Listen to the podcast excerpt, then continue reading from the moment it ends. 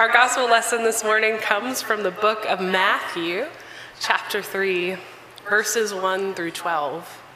I invite you to hear these words from Matthew. In those days, John the Baptist came preaching in the desert of Judea and saying, Repent, for the kingdom of heaven is near. This is what was spoken through the prophet Isaiah a voice of the one calling in the desert, prepare the way for the Lord. Make straight your paths for him.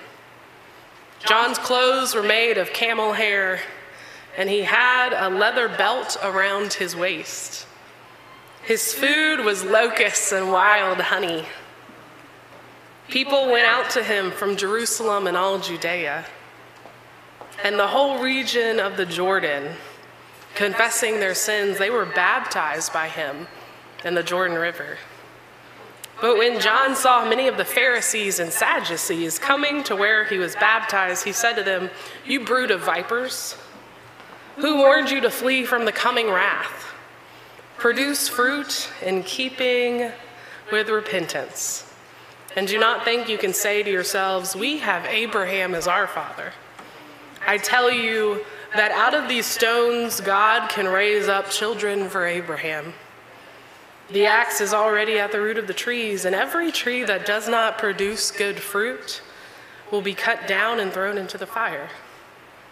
I baptize you with water for repentance, but after me will come the one who is more powerful than I, whose sandals I am not fit to carry, and he will clear his threshing floor gathering his wheat into the barn and burning up the chaff with fire.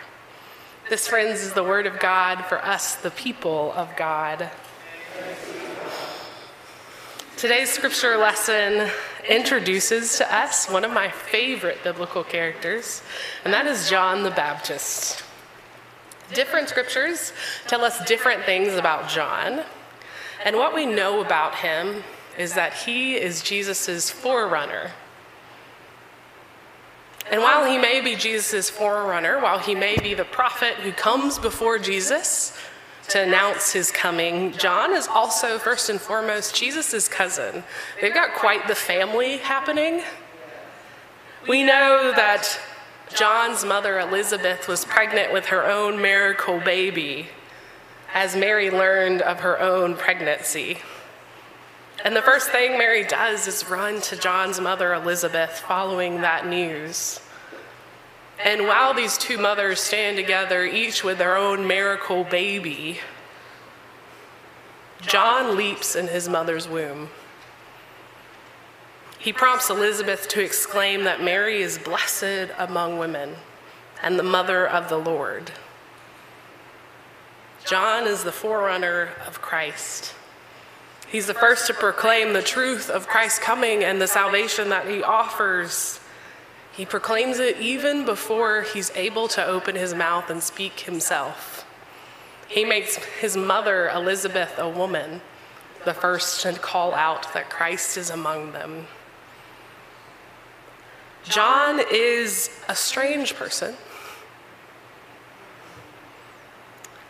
He's not introduced to us in the scripture as this baby. Instead, he's fully grown and he's living out his calling, and that is to be a nomad in the wilderness, prophesying the coming Messiah. This is who John is. He's the first to recognize Christ's presence in the world. He's Christ's cousin. He leaps in his mother's womb. From the very beginning, he's proclaiming the good news.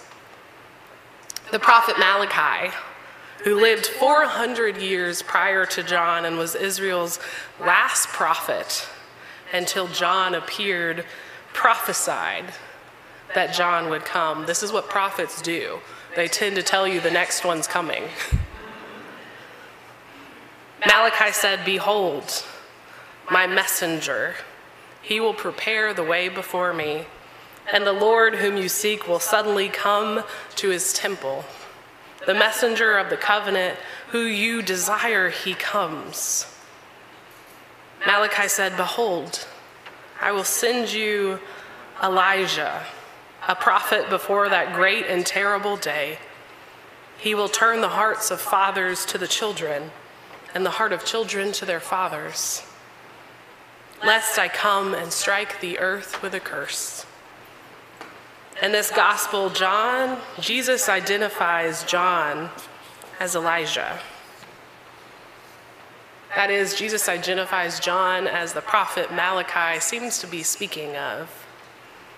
And while John might be the realization of Malachi's prophecy, he proclaims Jesus to be the realization of Isaiah's prophecy. And this is really confusing. There's all these prophets and all these prophecies, and they're all sort of making allusions towards each other, and it feels like you need like a chart with like all the different players and lines connecting them. Malachi sees John's coming, Isaiah sees Christ coming, and so John calls upon Isaiah's words.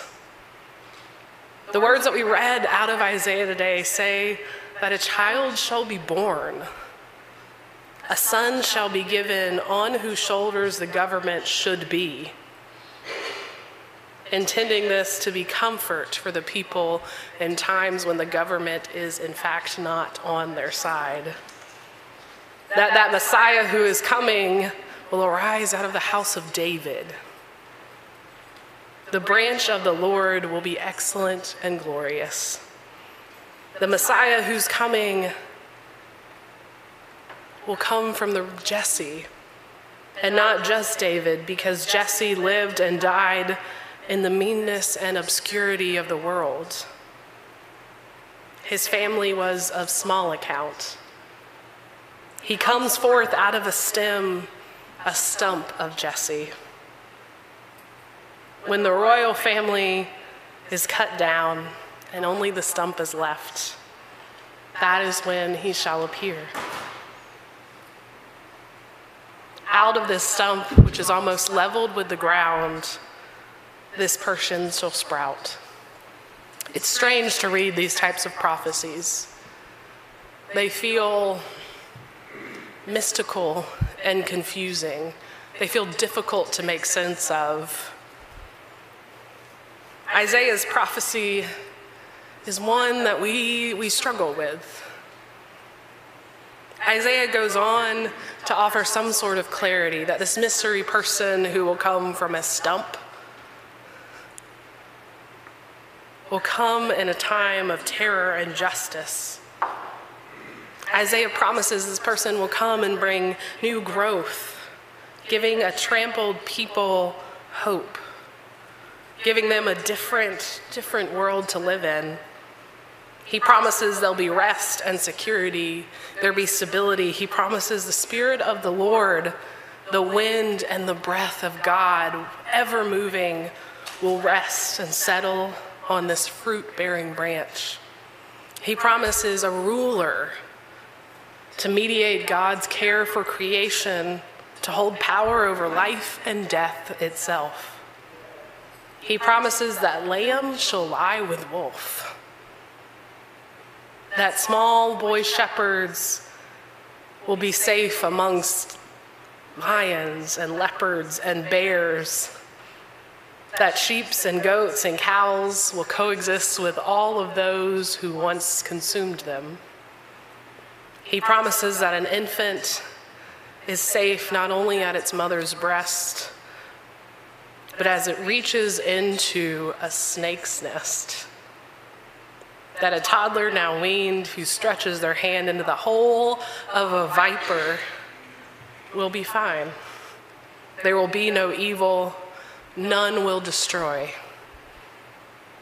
We read this, friends, one of the reasons it's so confusing is that it's not meant to be read literally. Prophecies are metaphors, illusions, they're difficult to make sense of. And that's why we have prophets. That's why John has come in the scripture lesson today, we hear about John as a person and as I said, he's one of my favorite people because he's just weird. He's just absolutely strange, even for biblical days. John is just like next level odd. The gospel tells us that John lives in the desert wilderness feeding on locusts and honey, which you can imagine how delicious that might be. That he dresses in camel hair, which is not of fashion of the times. That he's a nomad who goes around dunking people in water and talking about the end times, leaving us to wonder how is it this man who wears camel fur and eats bugs and lives in the desert and just does a lot of other strange things, wandering around talking about the end times and dunking people in water. How is it that he is Jesus' forerunner? At best, he just seems like Jesus' really, really weird cousin. John is an end time prophet whose message is that repentance needs to happen now. Repent, God is coming. That God will be revealed to us. That the time is now, He is among us. The Messiah is here. Repent. How many of you have heard something like that before? I think one of the difficulties of John is that he sounds like one of those preachers who stands on street corners with a megaphone and yells at you. As I imagine him in my head, he just has wild hair and wild eyes and that like intense stare that kind of scares you. And he's in his camel hair and he just is yelling at you and he wants to dunk you in water in my head and my overactive imagination, like locusts just kind of crawl on him and like perch on his shoulder. He's just a very strange figure. He gives out these eerie prophecies and he's telling people, repent, repent, the end is here, the Messiah is here. And that makes John really strange for us to like because he reminds us of people who perhaps we don't want to be anywhere near. It reminds us of a form of Christianity that perhaps makes us really uncomfortable and maybe turns us off completely. I think that's valid. John is difficult in all of his uniqueness. He directly mentions fire in Matthew, that the end is coming and I think we lose sight of what John truly means. Our own context sort of taints the purity of John. The truth is that in the modern world and modern Christianity, we lost sight of what the word repent actually means. It doesn't mean hell or damnation. It doesn't mean the end is here right now. It doesn't mean or else. The word repent quite literally means to just turn around. John is declaring an agent of transformation is among them, that Jesus is here, and he's inviting his preachers to turn, his hearers to turn. He's inviting them to turn away from the world as it is, the sin, the evil, the oppression and to turn towards Jesus, to turn towards the promise of Isaiah's words, to change what it is they're looking at and seeing value in. John offers Isaiah's vision of the promised one, the one who will make lion and lamb lie together, who will make it so innocent children are safe, the one who's promised to bring peace that is so unexplainable and seemingly impossible.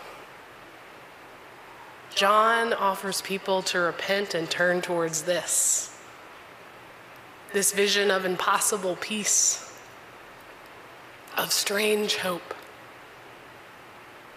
He tells them that that thing is coming. In fact, it's already here, it's among us. And while John seems completely like he's lost it, he yells this good news with great fervor. And I think it's not out of fear tactics, but pure excitement for the knowledge that love is here. Repent, turn towards it. Goodness is here. See it. I can imagine for those around him, John is a confusing human. Even in biblical times, in today's day and age, I think none of us would take someone like John seriously. If a man wandered around eating bugs, drizzled in honey, wearing camel fur, proclaiming the end times, living in a nomadic lifestyle, none of us would take that seriously. It's shocking that such a person had followers. He did have disciples. It's shocking he managed to convince anyone to let him baptize them. It's shocking that Christ himself is baptized by this guy. That he and Jesus share the same blood. John is the exact opposite of what we would expect Christ's forerunner to be. He's the opposite of the type of person we would expect to proclaim the good news. In no way is he the kind of messenger God would offer that I would expect. He's not at all what most people envision when we envision the person who will proclaim good news. He's not really relatable or approachable. He certainly has a shock value. He's a unique guy doing his own thing, and he's fully living into who God has made him to be. John is John, relentlessly. He does what he does, and the world views it as strange and weird, and he doesn't stop. In fact, he dies for it. For many people, I'm sure John is someone they reduce to just being crazy or perhaps demon possessed. He's someone whose message had no merit, and his ramblings about the incredible peace that Isaiah prophesied coming near to us, I imagine many people just completely wrote off. And John is an essential piece in Christ's story. He ministers to masses, he baptizes people, he does it all. He embraces his quirks and he doesn't conform to social norms and he has a successful ministry. That's what I love most about him. John is the weirdest of the weird. And he's called by God, and when he leans into it, he does a lot of good. He reminds us that sometimes the Word of God comes through bodies and vegetables we don't expect and don't necessarily want to call holy. He reminds us that these bodies we might dismiss have important messages, that they might be the most holy. He's an interesting forerunner, and he kind of makes sense when you consider that God comes in the form of a brown baby, born to an unwed mother as they flee persecution. He's a fit forerunner for a very unlikely Christ. He reminds us that the best way to answer God's call in our life is to be faithful to the person God has created us to be, regardless of how much the world finds that to be non traditional or unappealing. Most importantly, John reminds us that the truth of Christ and the truth of who we are is not separate, they're bound up in each other. The sharing of one is fully dependent on the sharing of the other. That is, when we fully embrace who it is we are, even if it is somebody who lives in the desert and eats bugs, when we fully embrace that and we answer the call, we're able to fully embrace Christ and Christ is able to fully use us. This Advent season, friends, my hope for you is that you hear John's words, that you know they long predate John, that they're the words of Isaiah, a promise of peace, peace which makes absolutely no sense, peace that comes in unexpected forms, and that you would repent. That is, you would turn towards it. Even if it's just a little. Most folks, I think, have found repentance is just that a constant, slow, small turn, a little closer to Christ every time. That you would be open to meeting God's holiness in unexpected forms. Because it will come, and likely it will come through unexpected bodies and unexpected mouths and people who we perhaps just find strange and unappealing who people who we might be just want to write off. May you hear their promise, friends. May you hear the words God has given them. And may you know that perhaps God is calling you closer through the mouth of this unexpected prophet. Thanks be to God.